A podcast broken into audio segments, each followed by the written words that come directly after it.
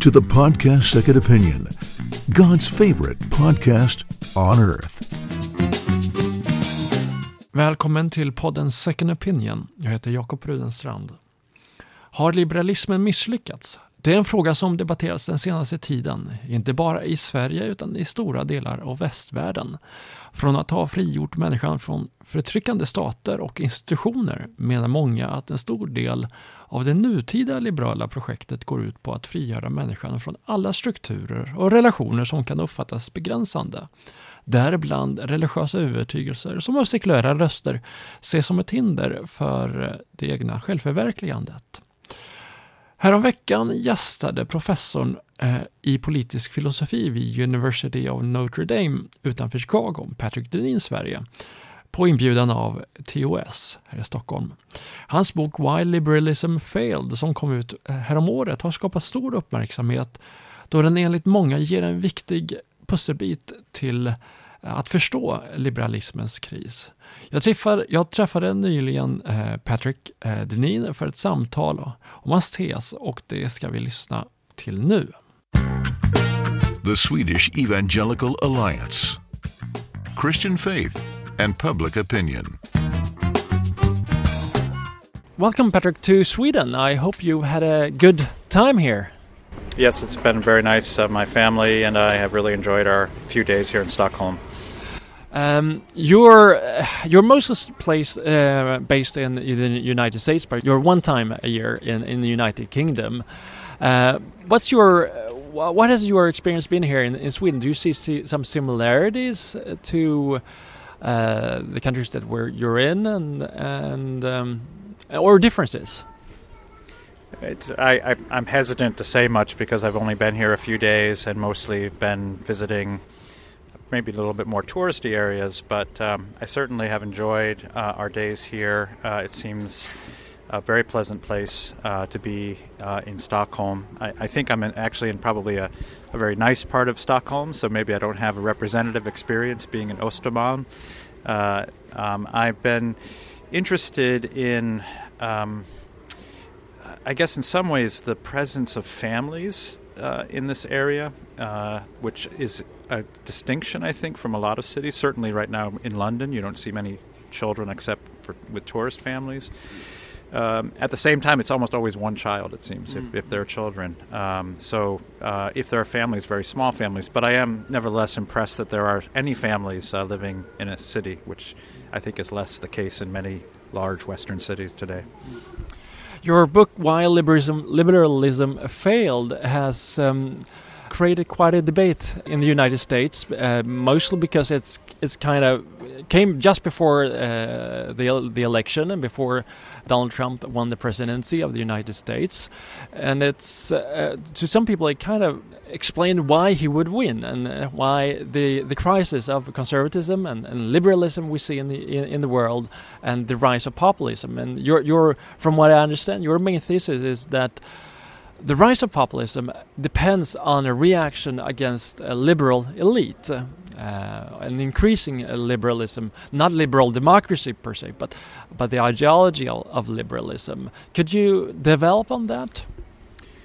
Yeah, no. In fact, um, the book appeared a few months after the Trump election, but it was, of course, finished um, well before the Trump election and before Brexit had occurred in England. Uh, and so it wasn't written in order to explain any of those phenomena or now the rise of populist parties around Western Europe, Eastern Europe. But maybe for that reason, it benefited uh, from not being too closely uh, attached or defined um, by current events. I was really interested in the deeper uh, undercurrents of uh, contemporary society. Uh, and um, it also came out at a moment when, because of those particular phenomenon, Trump and Brexit and so forth, there was a widespread sense that liberalism was in crisis, that liberal democracy was in crisis. So I offer a lot of different reasons for why that might be. Uh, but one of them is certainly the rise of a of a kind of concentrated cultural, economic, political elite that's increasingly disconnected from the wider population. In many ways, your uh, the driving force of, of, the argument is that liberalism uh, wants to make us free from from oppression, from governmental oppression, and that's the historical argument for liberalism. But now liberalism has increased that it wants to break us free from traditional bounds, relationships, norms. You even in your uh, in, new introduction that, that I read was quite interesting that that liberalism wants to break break, break us free from boundaries, not just economic or political boundaries, but also nature boundaries that we see in nature and. Uh, current debate of, of ethics on uh, sexual identity and uh, surrogacy and so on. In Sweden, we have have a debate right now on, on surrogacy that uh, some the proponents are talking about altruistic uh, surrogacy or renting out their womb uh, for for a family member or a friend that they can do altruistically. And um, what do you see? What what is the problem that you see with this? So, to I guess to take a step back uh, from that last specific part of your question, I think you're right that. Um, so to be more specific, what I mean by liberalism, liberalism is a, of course, a very old philosophy, hundreds of years old, and you're right that it begins in significant part to limit political power, right, and in, and especially to limit what was seen as the potentially kind of limitless um, arbitrary power of a monarch or of the aristocracy. Um, the the very fact that an aristocracy existed simply by birthright, that there was no election, there was no consent of the people. And so when you read many of the classical liberal authors, you know, John Locke, um, you know, parts parts of John Stuart Mill and so forth, you really encounter an argument that um, that really what's at, at, at root is needed is to rethink the basis of the political order that allows for the protection of individual rights. The the real um, in some ways the logic that I talk about in the book is that this project, while it begins in some ways focused upon limiting government, really in the end, or at least as it develops, becomes increasingly about liberating us not just from arbitrary power of, of the government, but any form of arbitrary boundaries or limits upon our lives and the kind of lives we want to live. And the interesting thing is that what begins as a theory of limited government actually contributes to and actually becomes a theory of fairly expansive government because what will free us from the social, cultural, sort of the historical norms that in many ways are much more binding upon us than even a government might be. And it turns out you need extensive expansion of government as well as an expansive uh, market order uh, to liberate people from those traditional forms and norms. And one of those norms, it seems to me, is ultimately the, the sort of, uh, or not norms, but one of those boundaries is nature itself, right, as a, as a limit upon our liberty. So that more and more of the effort of a society, scientific and technological, uh, will seek to liberate us from the limitations of biology, from the limitations of nature. And we see this today especially oriented toward um, reproduction, uh, which you might say is the sort of final boundary, the final limit um, on, on our freedom. So, the extent to which we can be liberated from our very biology uh, is, uh, it seems to me, is maybe one of the, the culminations of the liberal project uh, to be freed from children, to be freed from, um, from siblings, from parents, and so forth.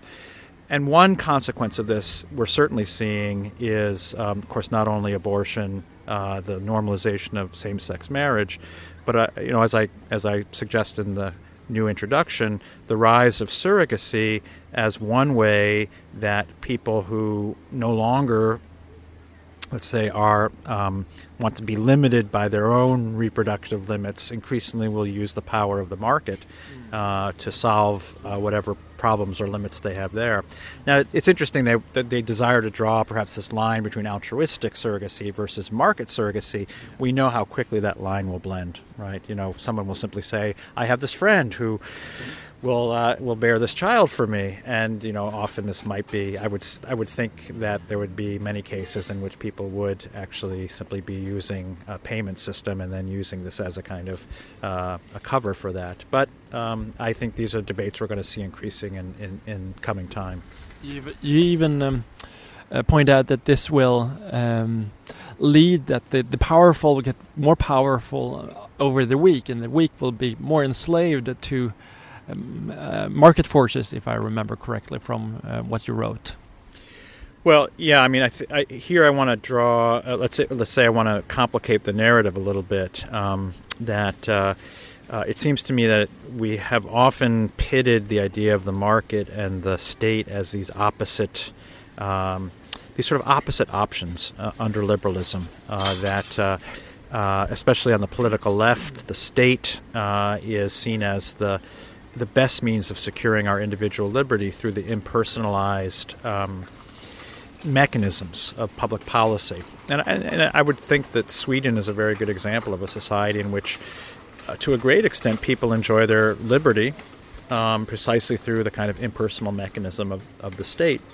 But at the same time, of course, uh, you have uh, perhaps more on the political right an argument that we can be liberated from interpersonal obligations through the impersonal mechanism of the market uh, and that the and for this reason, many who we think of call maybe call conservatives or in probably in Sweden call liberals uh, would. Um, uh, would emphasize the need to have unfettered markets and unfettered free markets, and and I, and I think in some ways you could say that really what liberalism as a, a let's say as a kind of a, a, kind of project has really elicited in is a kind of growing state and a growing market, right? Uh, you know, often people on the left will, will, accuse neoliberalism as our great problem today. Well, I, th- I think you know there's a kind of a, a, sort of logic in built into a political philosophy in which our liberation is achieved through as great an extent of the introduction of depersonalized mechanisms that replace interpersonal bonds and obligations and responsibilities. And it's going to turn out, it seems to me, that you're going to have sort of a kind of simultaneous growth of both statism and market forces and individualism. And that's really what one of the things that we've seen, it seems to me, around the West, and you know, perhaps does explain some of the the rising discontent of people who, rather than enjoying this condition of liberation, increasingly feel as if they no longer control the very mechanisms that were brought into being to free them, especially a centralized state and a globalized marketplace.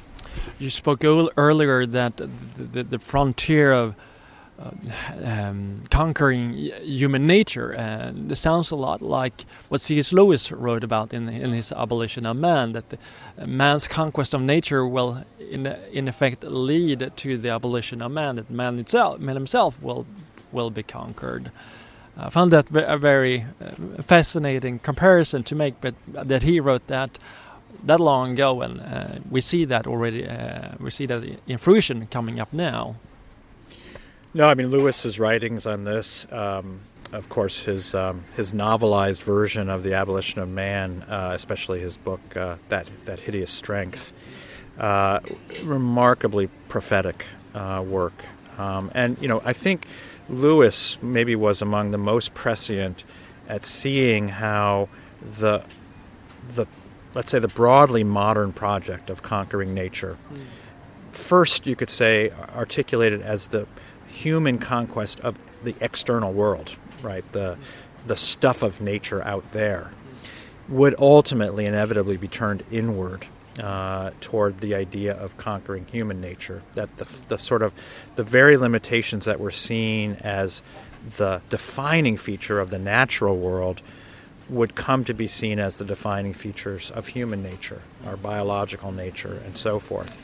And that this would have the ironic consequence, as again, as Lewis um, foresaw, uh, would have the ironic consequence not of ultimately liberating humanity from our nature, but of eliminating humanity in a substantive and meaningful and real sense. And you know, I think that is, in many ways, um, not only, of course, what we see in the growing desire of human beings, the, the, the, the uh, project of creating a kind of technological replacement for human biology. But I think also what we are increasingly seeing with automation, uh, the threats to sort of forms of dignified work or the very idea of work. Um, what are you know? So you know the kind of question increasingly presents itself: What are human beings for? And you know, are we really? Do we exist in order to replace ourselves? Paradoxically, we see uh, at the same time a growing debate on environmental issues and the uh, debate over the climate crisis and how to rescue uh, our, the world that we live in, not to do experiments on on, on the climate or, or the environment. At the same time, we, we seem to uh, have a w- stronger willingness to conquer human nature instead of uh, environmental nature. Yeah, it is really one of the great ironies, and um, it's in, some ways you could say that um, the there's been a, a, a striking consistency in you know what I would describe broadly as modern liberalism, this desire to liberate ourselves, that at some in some area of, of, of human life, the conquest of nature has to continue unabated. And there's almost this uh, again a striking way in which at the exact moment when there has been an awakening realization about the consequences of our conquest of nature that's been taking place over the last several hundred years, you know, especially through the use of the burning of fossil fuels. Uh, that at the same time, there's this extraordinary awareness of the costs of that project. The very same people, it seems to me, are also engaged in now advancing the project of the conquest of human nature without any reflection, striking lack of reflection on what would be the potential deleterious consequences of that project, right? And it seems to me it's it's absolutely amazing to me that at the same time people are lamenting what's taken place over the last hundred years in a kind of heedless, thoughtless, self-serving mm-hmm. project of self-liberation from nature we would at the same time have no reflection, it seems to me, as a culture about the consequences of the project we're in right now in conquering human nature. Much can, can be said about that uh, issue and that um, the blindness for, for many people. Um. Yeah, no, I, I do think there's a really interesting way in which the climate change uh, debate has increasingly become one in which um, a kind of frontal assault on reproduction has become a prominent part of this uh, argument, and even a kind of anti-humanistic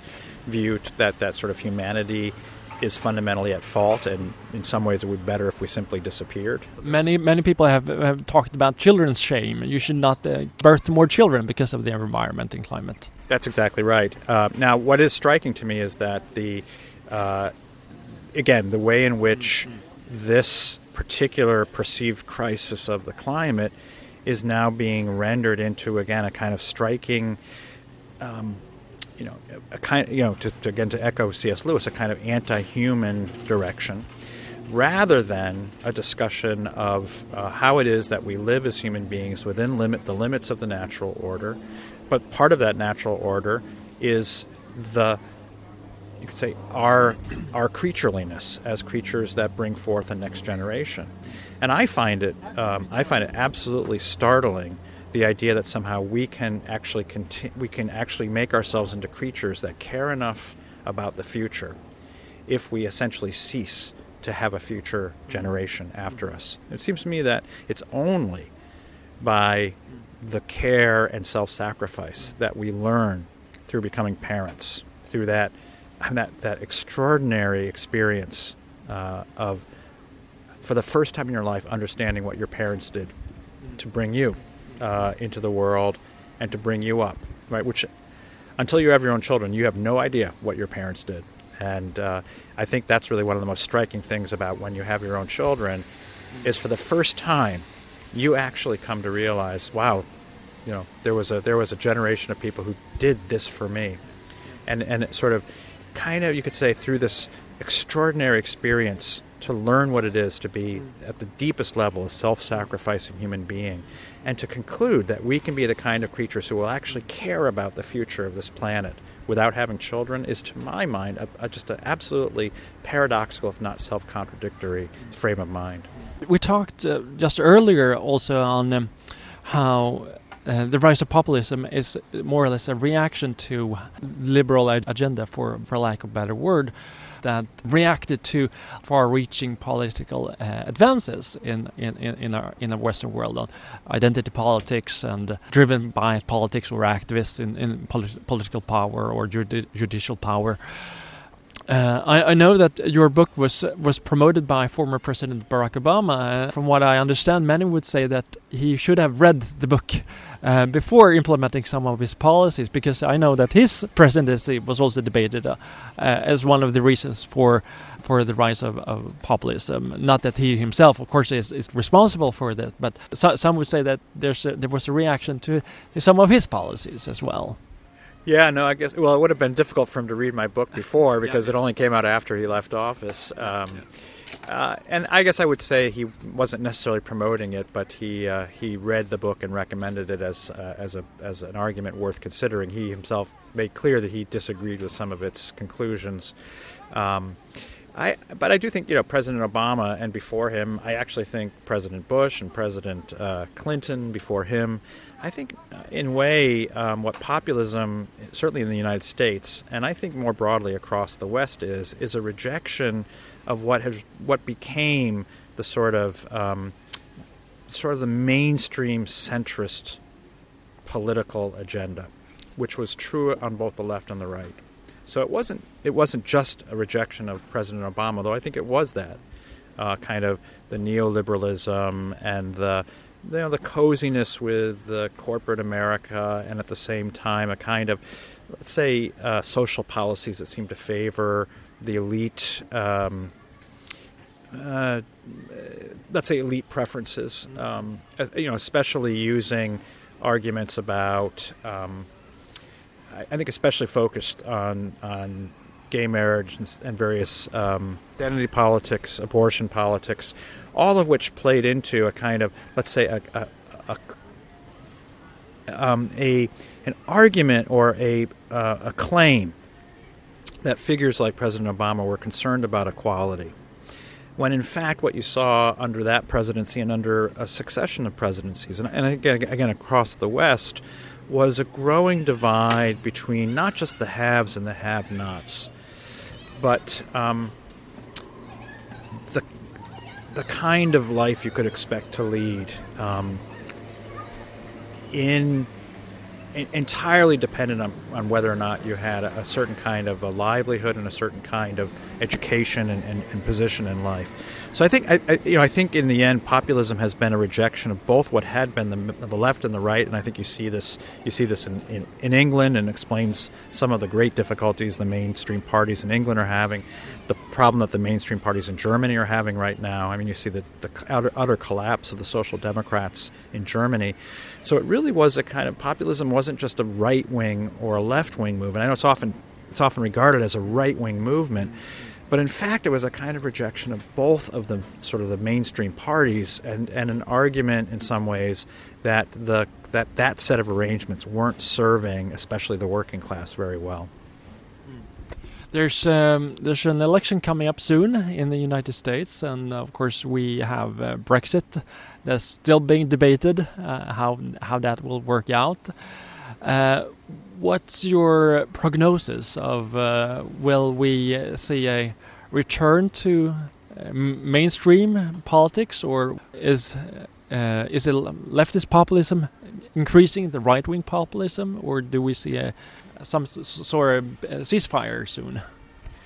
Yeah, it doesn't seem to me that a ceasefire is in the cards. Um, uh, but I do think you're right that really what we have seen, and as I just as I just suggested, uh, that there's been a movement broadly away from what we could say was the settled center of Western politics, which I think this is where we would broadly say where liberalism lived, was the territory or the space between the centrist right and the centrist left and that the debate tended to be between those who favored uh, you know, a fairly free market with some degree of social democracy, social services, and those who favored a, a freer market uh, uh, or a, more of a, a status model, but still with a with a free market. Certainly, what's happening in the United States now is you have um, an interesting growing divide that uh, that really shows a rise of a kind of left populism and the rise of a kind of right populism. And uh, you know, any prognosis about the American election really just depends entirely upon what the Democratic Party ends up doing, who they who they end up nominating. Uh, I think, you know, most of the political analyses right now suggest that if the Democrats were to nominate a kind of uh, um, a kind of moderate Democrat uh, who could appeal to the working class, Joe Biden is the kind of main standard bearer there, that they would actually do relatively well. They would draw in the progressive left uh, as well as the kind of working class left. Um, if they were to nominate someone much more on much more on the kind of socialist left, uh, it's very plausible that Donald Trump could win another term, which is, seems incredibly implausible to me because he's you know been a uh, you know arguably uh, certainly has driven the country kind of crazy. Um, and yet, uh, part of being driven crazy is that the Dem- Democrats could end up nominating someone who the country views as, as more dangerous potentially than even another four years of, of Donald Trump. While recognizing the challenges, uh, the faults and uh, flaws in, in modern day liberalism, um, what what kind of alternative do you see? How can we? What should we do instead? Well, I mean, I think at its core, right, liberalism was a was a redefinition of the idea of liberty. Uh, you know, I, I, I, often point out that the word liberty is very old. Uh, liberalism didn't invent the word liberty. Uh, the first liberal thinkers and later liberal thinkers uh, weren't the first ones to use this very ancient word. But what really what liberalism was was a was a redefinition of the word liberty that had been really about the need for a kind of society to orient human beings toward capacities of self governance. And so the stress historically, traditionally, was upon the cultivation of virtue. And that you needed a society ordered in such a way that virtues would be cultivated. Uh, and really, I think the what what's revolutionary about liberalism as a really different project was the argument that um, we should be freed from any kind of social expectation um, in order to pursue our own interests, our own preferences, and so forth. So, to my mind, what we don't need is an invention of something entirely new. I think, in many ways, what what's needed is a kind of, let's say, a new a new redefinition of liberty, uh, not going back, not going back to medieval times or Greek times, but a going forward. What would society look like if in a very similar way to what liberalism did, we we once again, in a, in a way, redefine liberty as the cultivated capacity of self government. Part of that would be, in my mind, a much more robust understanding of democracy. Right? It's not less democracy, it would actually be how would we come to be self governing together? Right? And that, in, to my mind, also means that in many ways we might have to order ourselves to be more localist in thinking about how we govern ourselves. It's awfully hard to be a Democrat in a, um, you know, today in the United States, uh, a country of uh, 300 million people. How do we do we really govern ourselves as, as you know, Democrats? And I think I think that's one of the reactions against the European Union today is the sense that in such a massive uh, you know, centralized apparatus that we no longer rule ourselves, no longer govern ourselves. So I think it's sort of more federal, confederal, more local kinds of forms of self government uh, actually are one of the ways that we cultivate the capacities of self government, of deliberation. And I, I see such um, a change as offering one way out of what I fear might be a division in the West for, for a long time to come between the sort of populist uh, movements and the more elite liberal move, uh, uh, sort of settlement, uh, that it would be precisely uh, giving far greater opportunity for people to exercise forms of self government that we might, uh, in some ways, move beyond this otherwise, um, seems to me, perilous political moment. Going back to what you said on um, on the, one of the first users of the of the phrase liberty, um, I remember the, the other day uh, at the conference you said that uh, St. Paul was uh, using the same word uh, when it talks about not being slave to sin, but being free in Christ. And it seems it seems to me as, as the resources that are vital for building a virtuous society is best found in, in Christianity. yourself as uh, are Catholic and um, I'm an evangelical. Of course, we we would both agree that the resources that we need for a more healthy, robust society is is in the Christian faith. How do you go about arguing for that in a in a very secularistic society like Sweden, uh, and increasingly so in, in the United States? Well, so yeah, it's absolutely correct that. Um, that what I was referring to as a kind of classical or Christian conception of, of liberty is articulated uh, with real clarity in that passage in Paul. Um, uh, I think it's Galatians, um, and Paul is merely echoing what was a long-standing understanding of liberty, going all the way back to Plato, Aristotle, um, and others in that tradition.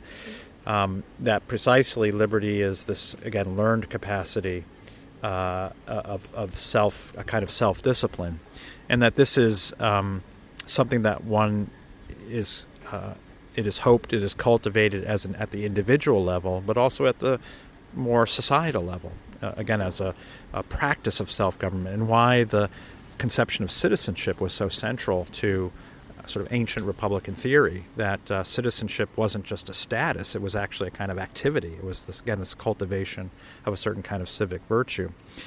Um, I, I, think in the first instance um, it's not that uh, it's not ever going to be the case that you make the case for Christianity um, because um, you know, it's going to be the more useful, uh, the more utilitarian um, option for people.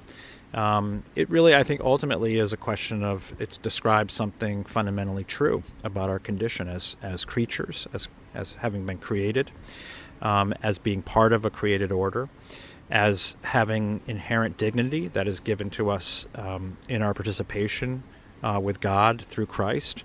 Um, in other words, all the things that we that we actually recognize to be uh, embraced by secular peoples today, right? The idea of human dignity, the idea that we're endowed with rights, the idea that uh, we should not simply trample on human beings um, uh, in the name of power or in the name of our convenience or in the name of utility.